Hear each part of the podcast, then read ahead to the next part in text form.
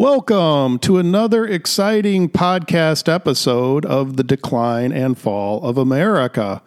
I am Charles Factor, your worldwide podcasting host, broadcasting live from the new Holly Springs Studios in the great state of North Carolina. Today we have a fascinating subject for discussion. I hope you find it as interesting as I do. There are about twenty-five thousand cities in the United States. twenty-five thousand. About fifty percent of those, or twelve thousand five hundred, are expected to become ghost towns in the next seventy years, meaning they are going to have a population of zero. They are going to be depopulated. Now, you may ask yourself, what is killing fifty percent of cities in the United States? I mean, we're all aware we've got an outrageous crime problem. We've got a lot of poverty and homelessness. We've got businesses leaving cities for the suburbs and the countryside. But my goodness, fifty percent of U S cities, fifty percent of twenty-five thousand cities are going to be ghost towns by the year two thousand and, and twenty-one hundred, twenty-one hundred. By, by then you're going to have, which is seventy years, roughly seventy-five years from now, you're, you're going to have essentially only half the number of cities you have now in the United States. Why? And what is causing this? And why are people concerned about the death of fifty percent of cities in the United States and what's causing it?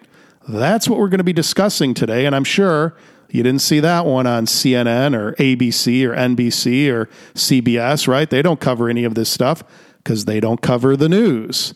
But we do here, and if you want to know it and you want to discuss it and you want to find out, you're in the right place. I'm going to be reading an article from the Daily Mail newspaper. Daily Mail is a newspaper out of England, Great Britain.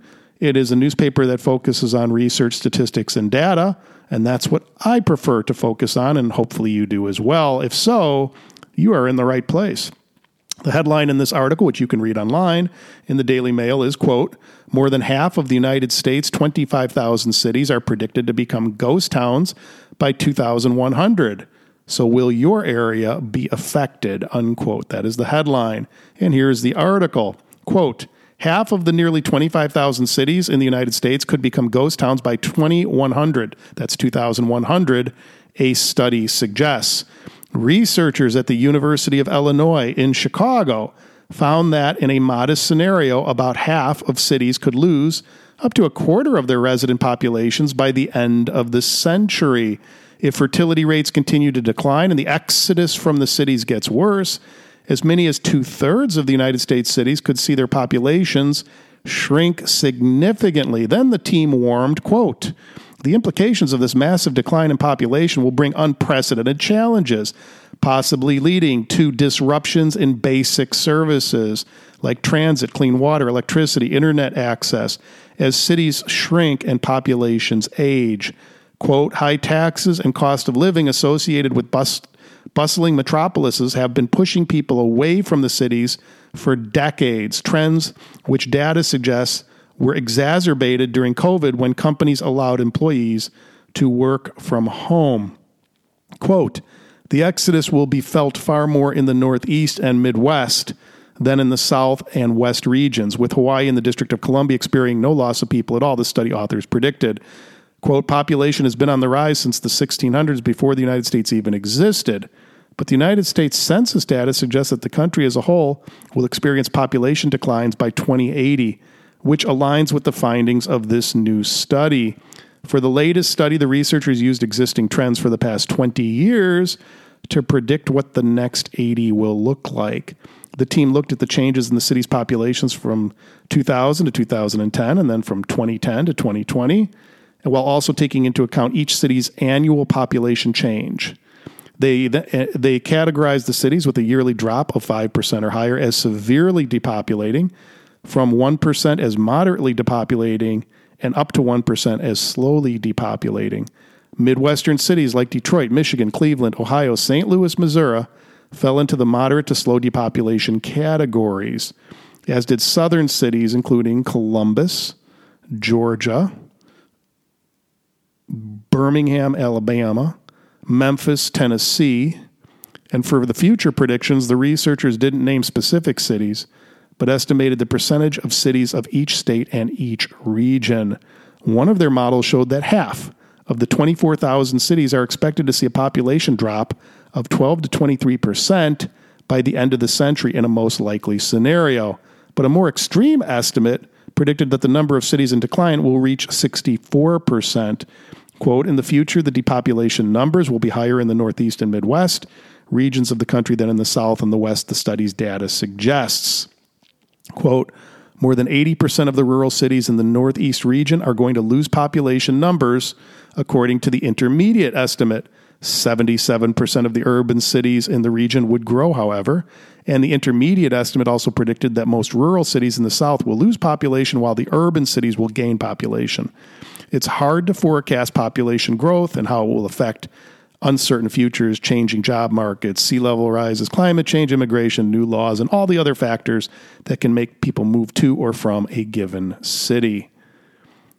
Quote, in the coming decades, there will be cities or states and regions that don't adhere to regional trends, the researchers wrote. For example, California's southern coast may lose population, but its northern coast may gain population.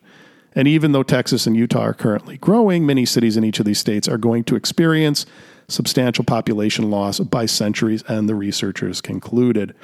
Historically, a big proportion portion of the depopulation trend has to hit has hit rural areas as people move to the cities, leaving behind an aging population, people who are not having babies.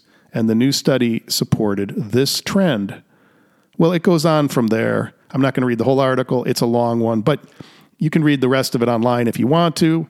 But it raises the question, what happens when a city loses, initially, what they're saying, in the near future, in the next generation, losing twenty-five, fifty percent of its population, depending on the city? Well, it, what it says in the article is then you can't provide water services or electricity or or crime fighting or good education because your infrastructure was designed for a much larger footprint and you have fewer people paying them, so taxes get jacked up and people are paying too much in taxes.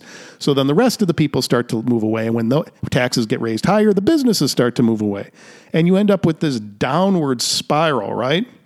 City loses population, homelessness increases, drug addiction increases, unemployment increases, businesses move away, taxes rise, and it's just this downward spiral, which is not to say that every city has a right to exist forever, but when you see half of the cities in the United States are predicted to fail, to depopulate, to quickly lose twenty-five to fifty percent of their population, and after that, probably the rest, because who wants to stay in a dying city?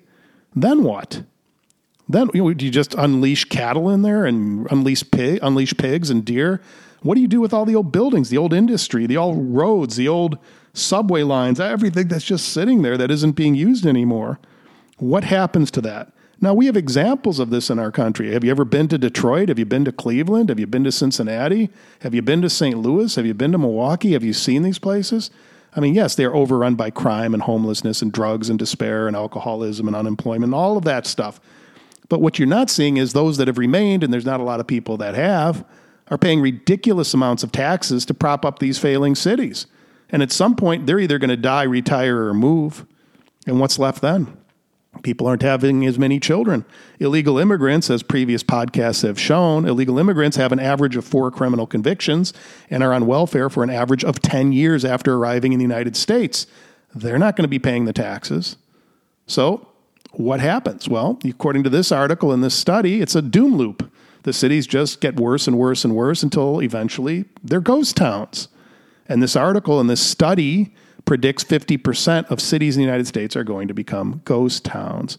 So how do you protect yourself from this? Well, I guess you can look at your geographic region that you live in, right? Because who wants to buy a business or a house in an area that's dying? You'll lose your value. You'll lose your money. You'll lose your savings. So you don't want to be in the Midwest. You don't want to live in the Northeast because those are the areas that this article shows are depopulating, right? They're dying. You may not see it in the short run, but it's happening. People are leaving those states. They're leaving Illinois. They're leaving New York. They're leaving New Jersey. They're leaving Connecticut. They're leaving, they're leaving all over the Midwest and all over the Northeast compared to the growth in the West and the South. So I guess the first thing you can do to protect you and your family is move to the West or move to the South. And down there, you'll see healthy growth and new schools and new roads and low taxes because there's more people that are paying taxes and more jobs because that's where people want to be. So I think that's the first thing you can do is look at the region that you're in and don't settle in a region that's dying, no matter what people say. Now, I do understand sometimes for an education like a university or sometimes for a job, I get this, you have to go to a place that otherwise you wouldn't voluntarily go to, right? You may end up in a Cleveland. You may end up in Detroit. You may end up in Stamford, Connecticut, right? Not places you'd normally want to be, but if that's where your job is or your university course of study is and you have no other alternative, well, then you go, but you certainly should be making plans while you're there to escape as soon as you're done with that job or as soon as you're done with that university. Because if you stay and you own a business or a home in a dying city, you lose everything that you have. Now, if we were in a healthy empire, if we were in a healthy, growing, growing country, healthy, growing country, would we have fifty percent of our cities turning into ghost towns in the next generation? I don't think so. What do you think? Or is it just another sign of the decline and fall of America? I'm Charles Factor, your worldwide podcasting host, broadcasting live from the Holly Springs Studios in the great state of North Carolina, wishing you a great day.